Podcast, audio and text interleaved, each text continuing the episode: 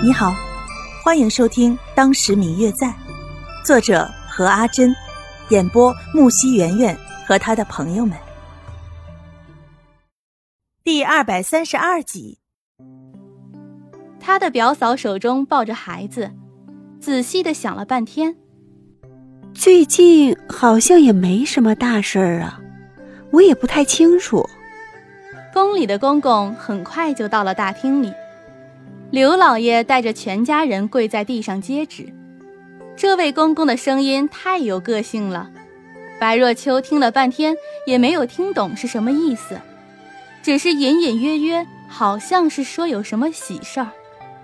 等到人走了之后，白若秋还没有开口，一旁的表嫂便一把抱住他：“若秋啊，恭喜你啊！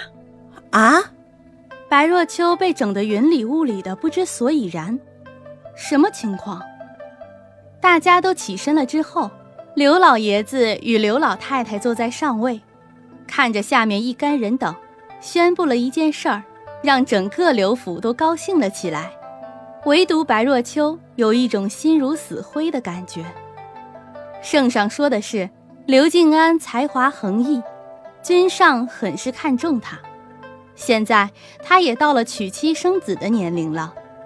听说刘府的表小姐白若秋德才兼备，两人亦是互相倾心，故给两人赐婚。听见这个消息，白若秋整个灵魂都像是被掏空了一般，真的是人生在世不如意者十之八九呀。这一下，他的梦倒是灵验了，周围的人都来给他贺喜。能够得皇上赐婚是多么大的荣耀呀！更何况还是京城有名的才子刘静安，两个人在一起真的是金玉良缘。本来存着一丝，若是家里人非逼着她嫁给刘静安的话，她便一定要逃婚来证明自己不嫁的决心。但是此番是皇帝亲自赐婚，若是逃婚，那么这一屋子的老小。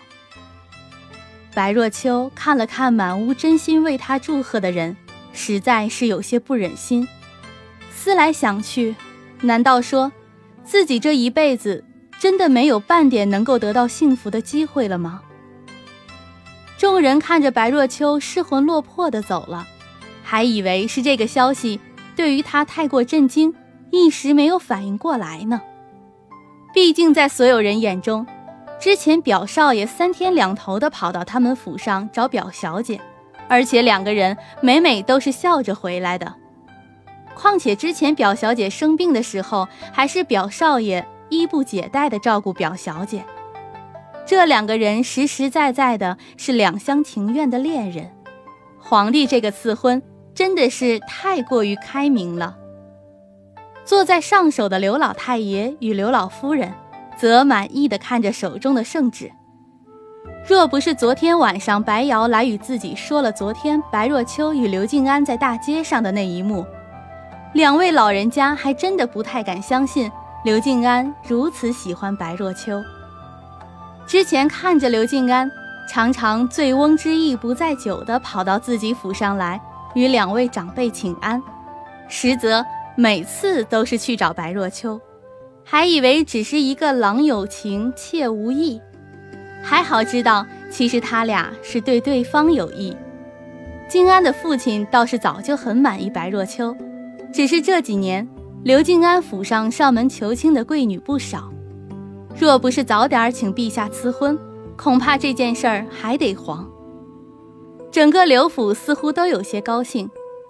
方才圣旨上说，下月初三。便是一个好日子。嗯嗯，我最亲爱的小耳朵，本集已播讲完毕，感谢您的收听。如果你喜欢这本书，欢迎您多多的点赞、评论、订阅和转发哟。当然，也可以在评论区留言，我会在评论区与大家交流互动的。喜欢这本书就给他点个赞吧，你的点赞和评论是我们创作最大的动力。感谢您的收听。